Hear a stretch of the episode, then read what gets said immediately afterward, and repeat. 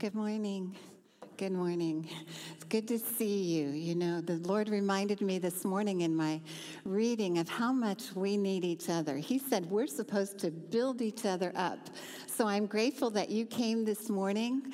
You came uh, to be with us as family. We need each other to be encouraging each other, building each other up. And if you're watching from home uh, and you're part of HCC Body, we just want you to know that we miss you and uh, look forward to that time when, when we all feel. Um, free to be back. There are good reasons why people might not be here, but we just want you to know we miss you. And we're glad you joined us today.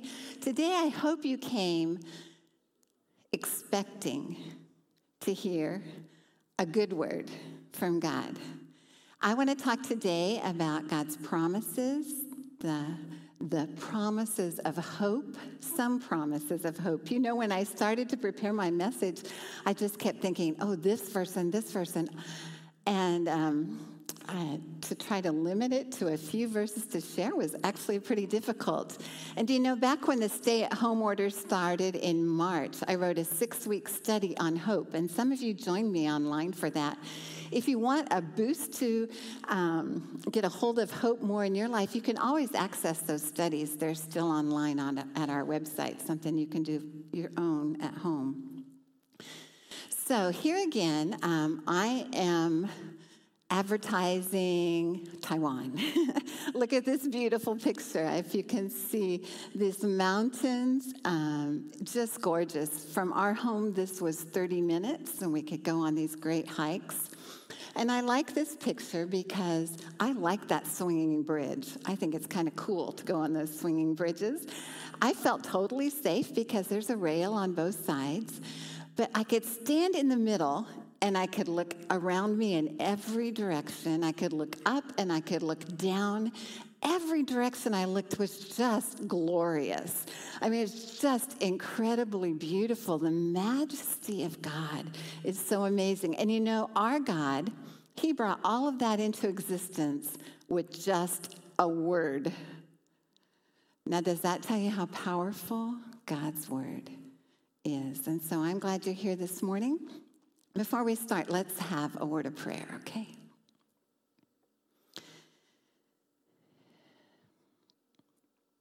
Father, thank you for letting us be together this morning. Thank you that we know that when we get together, you're right here with us. I'm so grateful that we belong to you. The King of Kings calls us his own. What more hope do we need? Lord, we thank you that you are the God of hope. And I pray that this morning, Lord, you would encourage each of our hearts as we're in a really uncertain time.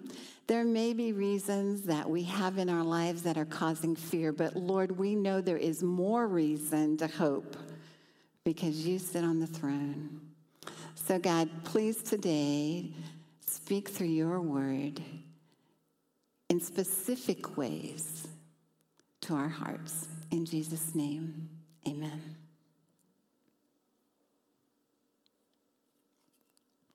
Okay, not quite ready to go into that one.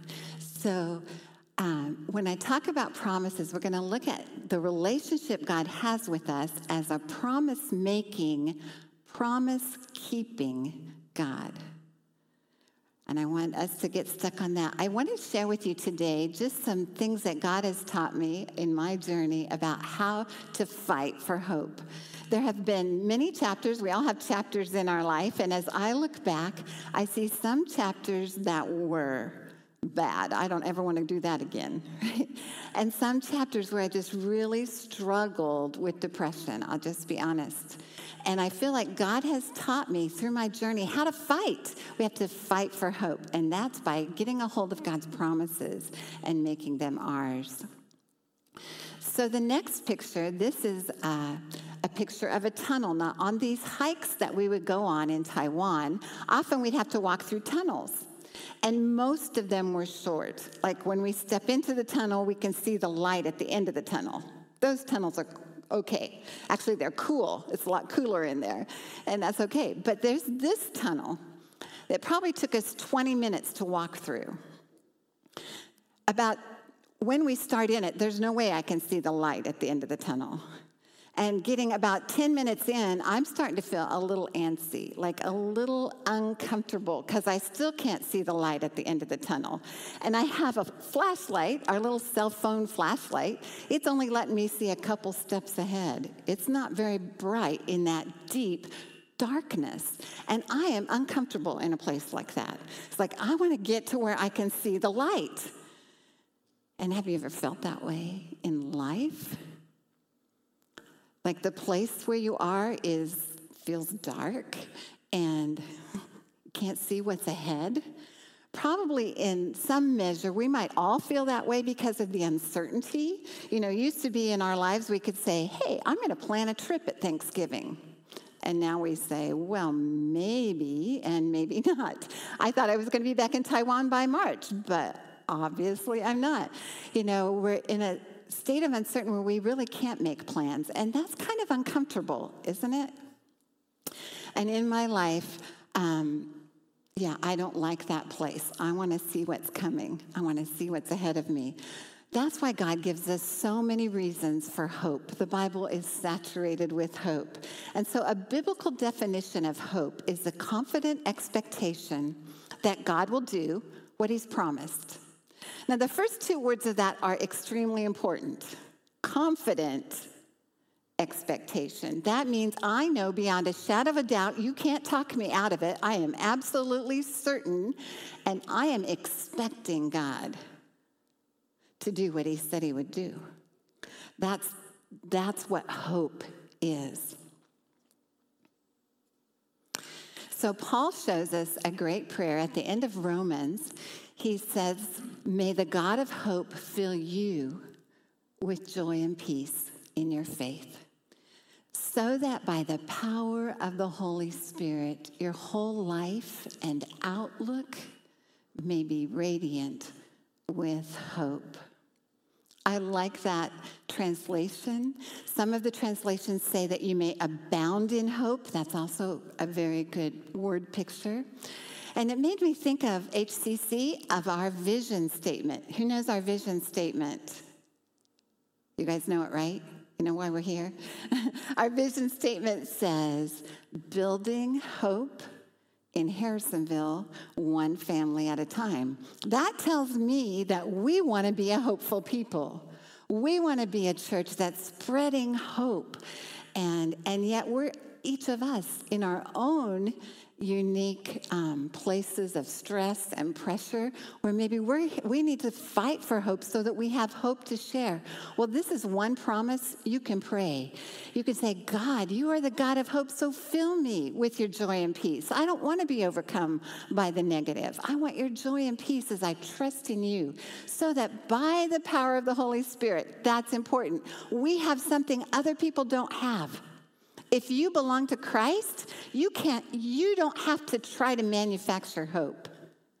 It is a result of the Holy Spirit's power in our life. What a gift. So that we can live a life that our outlook and our perspective on life is radiant with hope. That's what, how we want people to know us and to describe us. Well, first of all, we have to know what is our source of hope, right? And I know you guys all know this. I know you love the word. And God has given us this as our source. There's no other book we can read that's going to help us as much as this. And David says to the Lord, He says, You are my refuge and my shield. Your word is my only source of hope. And that's found in Psalm 119. He's saying to God, You know, when I'm feeling troubled and I'm feeling stressed, I'm running to you, God. You're my refuge. And I want you to protect me. I'm going to hide behind you. You're my shield. I can't face this, God. I need hope, so I need to hear from you. Your word is my only source of hope. Paul also tells us that in a different way. Again, back to Romans. He says, Everything that was written in the past was written to teach us so that through the endurance taught in the scriptures and the encouragement they provide, we might have what? Have hope through the word. I love it that God has written down for us the stories. We look at people like Abraham, Moses, um, Joshua, those kind of people. Don't we look at them as heroes? Heroes of the faith, right? They accomplished great things for God. But you know what I love about God? When He writes their story, He lets us know how human they are. He shows us when they doubt God, when they don't have enough faith, when they fail Him, they just totally don't do what He said to do.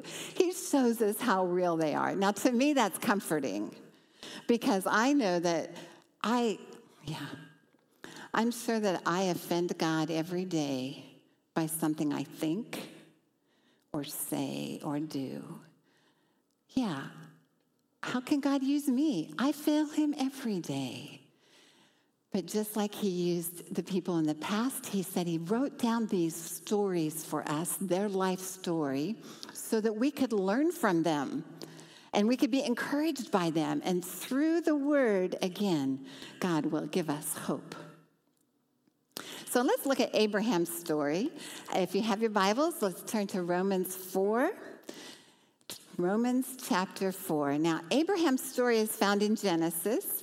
And last night I sat down and reread that story. So if you're bored this afternoon and want something good to read, go to Genesis 12 and just start reading maybe through chapter 18, 19, and look at all that Abraham went through and see how human he was and how God just kept kept pushing him, kept using him, kept blessing him. So I want to start reading to you in Romans chapter 4 from verse 16. The first few verses are really just for us. Listen. He says, The promise is received by faith. It is given as a free gift, and we're all certain to receive it, whether or not we live according to the law of Moses, if we have faith like Abraham. For Abraham is the father of all who believe. I'm going to stop right there because that is such good news. This promise is received by faith it's given as a free gift. It's not given to people who are perfect, who obey the law of Moses, but those people who have the faith that Abraham had. Free gift. We don't have to work for it. That is good news. Going on in verse 17, and I am reading from New Living. It says, This is what the scriptures mean when God told him, I have made you the father of many nations. This happened because Abraham believed in the God who brings the dead back to life and who creates new things out of nothing.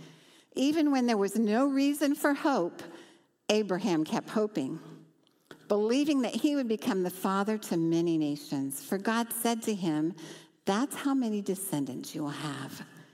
And Abraham's faith did not weaken, even though at about 100 years of age, he figured his body was good as dead. And so was Sarah's womb. She was 90. Okay.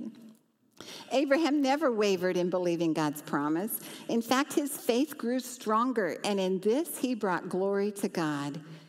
He was fully convinced that God was able to do whatever he promises. And let me say that again, I read it wrong he was fully convinced that God is able, present tense, God is able to do whatever he promises. And because of Abraham's faith, God counted him as righteous. Not because of what Abraham did was he righteous, but because of Abraham's faith.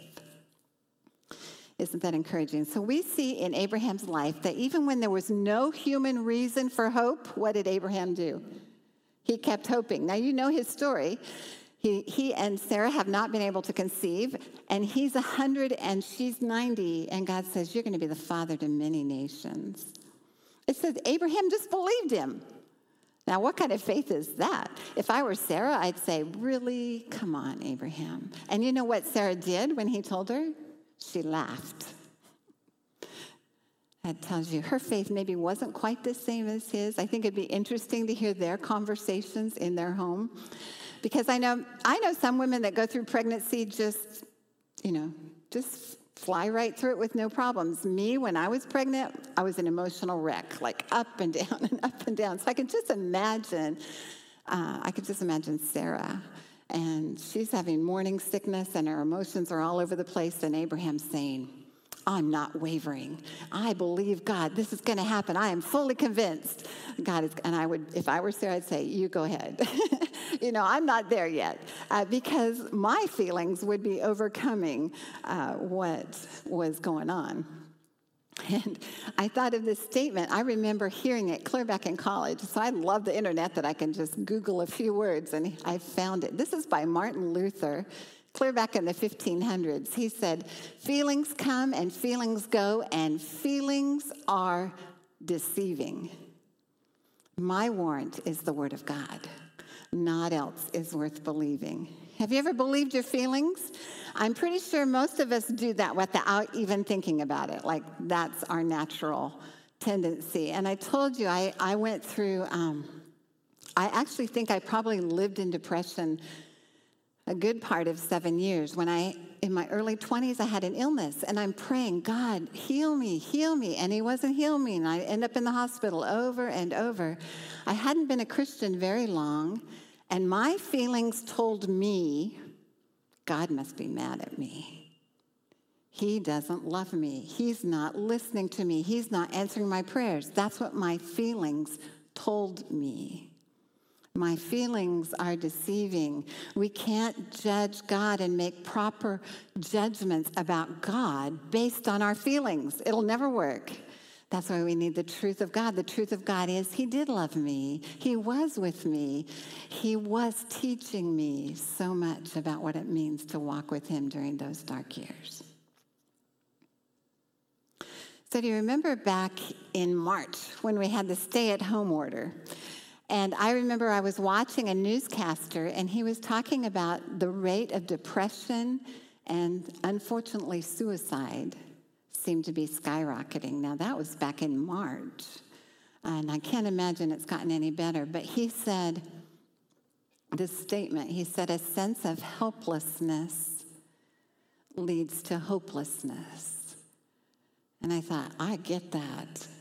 When I've been in situations that I cannot figure out how to get out of this, I'm in a tunnel, I can't see the light at the end of the tunnel, and I can't find my way out, that sense of helplessness takes me down a path to hopelessness. But we, as God's people, don't ever need to live there because God says to us, I will never leave you. Doesn't matter how dark it is, the dark is not dark to God. He says, I'll never leave you. I'll never forsake you. So we can confidently say, The Lord is my helper. I will not fear. What can man do to me? Now, what stands out to me is several things in this, but I want to say today if helplessness leads to hopelessness, who is our help? Who can we count on to help us? Got it? The Almighty, everlasting Creator God, the God with unlimited power, unlimited li- wisdom, and so much love for us that we can't even comprehend it, that God says, I am your helper. Now, the word for helper in the Hebrew is great. It's Ezer, and it means, or Azer, yeah, something like that. I have never studied Hebrew. I love my Hebrew lexicon because the Hebrew word, there's not just one word in English for us to translate it to to get a full picture. The Hebrew language is very descriptive. So in Hebrew, the word for help means to surround, to protect, to give support to. It's like God comes alongside us. He sees how helpless and weak we are, and He comes alongside us to help us and to support us. Um, another way that my Hebrew lexicon said it's someone who runs to the aid of one who's in difficulty or distress to give support and to assist them in their suffering. You know, that made me think of Deuteronomy 33. Um, and I just thought of this this morning. I love this verse. There is no one like the God of Israel. He rides through the heavens to help you. Can you picture that? He, he says, Ah, my loved one needs help. I'm riding through the heavens. I'm running to their aid to help them. The eternal God is our refuge. That's where we run to when we're in trouble. And his everlasting arms are under us, holding us up, surrounding us, protecting us. That's the God who is our help. So, the first thing I I learned, I feel like God taught me through those seven years of depression, is I needed God's word every day. Like I talked last time when Jesus said, We can't live by bread alone, but by every word that proceeds from the mouth of God. I needed God's word every day. And when I would read, I would, after I'd read that passage, I would pick out one verse. Like, what do I need to think about today? I write it on a file card and I carry it with me all day. I might leave it on my kitchen sink or, or in my bathroom, but I would take it with me. And when I had a free moment, I'd go back to that verse. I needed God's word and I needed to memorize it. I am so grateful that as a young Christian, the person that discipled me said, You have to memorize two scripture a week. I am so grateful for that. The Word of God memorized is the tool in your heart that's ready whenever you face something that you think, I can't do this. That Word just comes to life. If you've hidden it in your heart, you have it memorized, it's right there to help you. So I want to encourage you get a word from God every day. Think about it during the day. When you have a break, go back to that word and think about it and do your best to memorize those words that you know you need. That's one way to get a hold of the promises. Find a promise, meditate on it, and memorize it. So, I want to share with you just now three verses that God really spoke to me, and I just want to give you a little bit of the background of times when I was totally helpless, and God told me, He is my help. And this first one comes clear back um, 22 years ago when Bill was diagnosed with cancer. My first husband was diagnosed with cancer. He was 40, and he, I remember us sitting in the doctor's office, and the doctor saying, You know, I'm really surprised by all your tests, but you have stage four malignant melanoma. Then he went on to say, Now, stage four means it's already in your organs, it's in your liver and your lungs. And melanoma is extremely aggressive. And the third thing, well, we don't really have a prescribed treatment that we know works for melanoma. I thought, you know, he's not giving us much hope, is he? But earlier in the week, God had get this was a verse on my index card, one of my index cards. We put our hope in the Lord. He is our help and our shield. In him our hearts rejoice, for we trust in his holy name. Let your unfailing love surround us, Lord, for our hope is in you alone. Now, when you have no other options, when you're looking at the doctor and he says, I really don't know what to tell you, he started explaining several different chemo treatments, and he basically he explained three of them, said, what they, the percentage, this one worked for 5% of the people, and here were the side effects. You know, he just basically said to Bill, you can choose. I don't know what works. When a doctor gives you no option, and when there's no medical um, drugs or anything to count on, what did I have to count on? My hope had to be in God alone. And, you know, now I look at that and think that was a great lesson because so often when I find myself in a situation I don't like, I hunt for the solution. I'm getting out of here.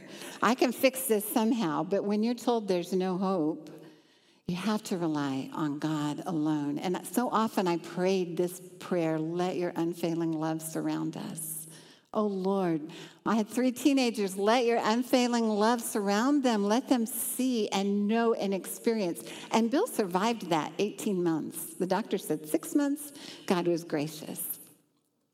And through that 18 month journey, we saw God's unfailing love in incredible ways. I love to tell that story, but it was an answer to that prayer. I grabbed hold of that. I said, I need that and made it my prayer give it back to God. Now, this is something I learned from Charles Spurgeon. If you listen to me teach, you know that I refer to Charles Spurgeon a lot. And just so you know who Charles Spurgeon is, he died a long time ago. Like he was a pastor in the 1800s in London.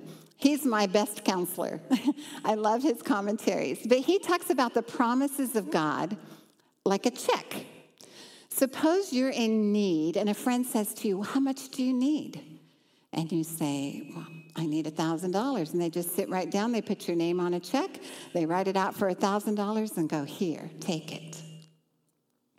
Now, what good is it going to do if you leave that check laying on your desk? I mean, you can walk by it and look at it every day, and there it is. But is it benefiting you? No. What do we have to do? We have to take the check to the bank and cash it, right? So Spurgeon's analogy is that's what God's promises are. In here, God has told us what he wants for us. And he says, Bring this promise to me. Say, God, do what you said you would do. Cash it in. Talk to him about it. Pray it. Make it your prayer. That's how we cash in on God's promises. Well, the next one is really special to me. I remember then it wasn't long, and I ended up taking Bill to ER on a Saturday night about 11 o'clock to research hospital. And I don't know if you've ever been in an ER room at Saturday night at 11 o'clock downtown at research. I was a little scared.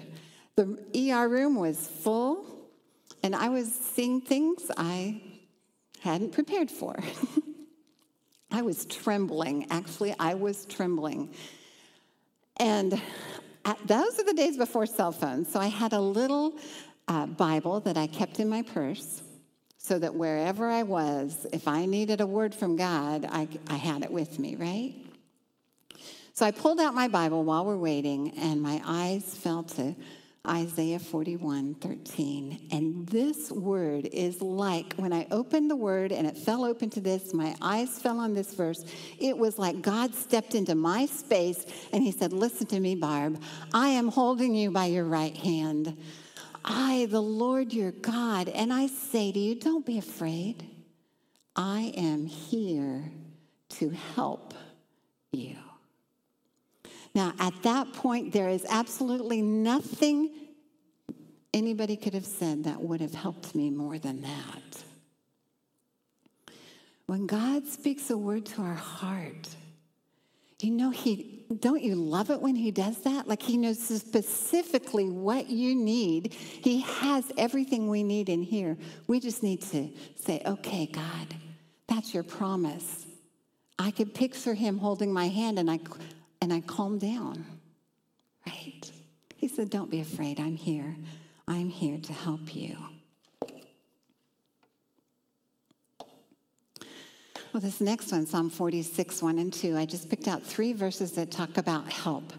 Do you know anything you need? Suppose you need peace, you need hope, you need help, you need strength, you need wisdom. I love it that now we live with Google. Isn't Google incredible? Um, used to be I have to have a Strong's Concordance. Now I just go to Google and say, God's word about help, God's word for joy. You know, and there you can find. Uh, a list. There'll be different lists you can find. So I just picked out three for help. When I need help, I find a I find a scripture, I write it on my index card, I memorize it, meditate it, and pray it.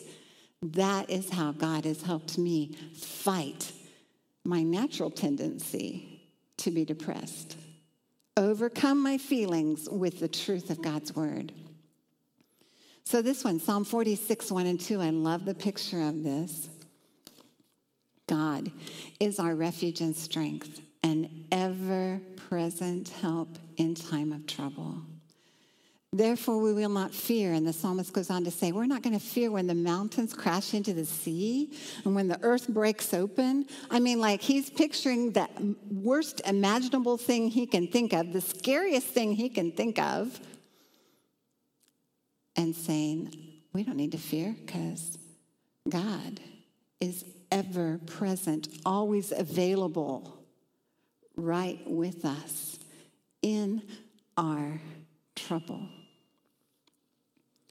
What a beautiful picture. And he made that very real to me. As it's just been one year since Rick got to go home to heaven. But this was Rick's favorite verse. And there were days he had a heart attack, and then for two weeks he was unconscious as machines tried to keep him alive. And it was in a Buddhist hospital. When I go to a Buddhist hospital, before I can get back to see my husband in ICU, I have to go through this little room with the Buddhist monks where they want to pray for you and want you to worship with them. And uh, I dreaded that every time I, you know, most of them didn't speak English. I didn't want to worship Buddha. I didn't want them to pray for me. And I would hear their chanting, and I would see the despair on other people's faces as they're dealing with their own family back there. It was some days I thought, I can't do this, God. And God said to me, I am your ever present help in time of trouble. And I would, you know, just dread going. But once I got back to where Rick was and that place, there was no oppression there. I would read to him from his from God's word. My friends and I would sing hymns of praise to God. I would have this inner strength just well up within me. Like this is a this is a beautiful place. In this place, in this Buddhist hospital, we can worship God. God is ever present here in a powerful way. Therefore, I know I don't need to fear, even if the worst imaginable thing happens to me. I don't know, what is your worst imaginable thing? Do you think about that? Hopefully, you don't. But as we face so much uncertainty um, at this time, these are promises that we can hold on to and cash in and trust God will do what He says we, He will do. We can confidently expect Him to do that. So let me close with my New Year's verse. I'm reading the Bible on New Year's Day, and God speaks to me from Proverbs. He says, The hope of the righteous is joy. Now, the word for hope also means expectation. You know, if you're really putting your hope in God, if you're expecting Him to show up. You know, you're really counting on God to speak to you if you're expecting Him to do that. Take it the next level. That helps me. Like, I'm not going to just say, I hope I am in God. I'm going to start looking for Him. I expect Him. And the hope of the righteous is what? It's joy. Now, I'm been in naturally a season of grief. And do you know what Paul says? He says, sorrowful, yet always rejoicing. Those two things don't seem to go together. Like, isn't that an oxymoron? But God has done that in my heart. Sorrowful, yet always rejoicing. Because God is my hope. And I can expect Him to give me joy. Now, this joy is not based on my circumstances. At this point, I'm in the dark. I'm not where I thought I would be. I'm not sure where I'm supposed to be, but I have joy because I know even if I can't see ahead, He can. And He says, I can expect Him to give me joy. Not because I'm perfect, I am righteous in His eyes because of Jesus Christ, and so are you. So I hope today that you will have a, a God, God just spoke a word to you that gave you hope and that infused your heart with strength for whatever you're facing. And let's be a church who encourages each other. Building hope in Harrisonville, let's do it also by building hope with each other. If you see somebody struggling this week, offer to pray for them and tell them what you're praying for them and give them a promise from God and pray that with them. I, that's your assignment. Okay? Find somebody who's struggling and encourage them today. Let's build up each other's faith. God knows that we need each other to do that. All right, let's pray. Oh God, how good you are.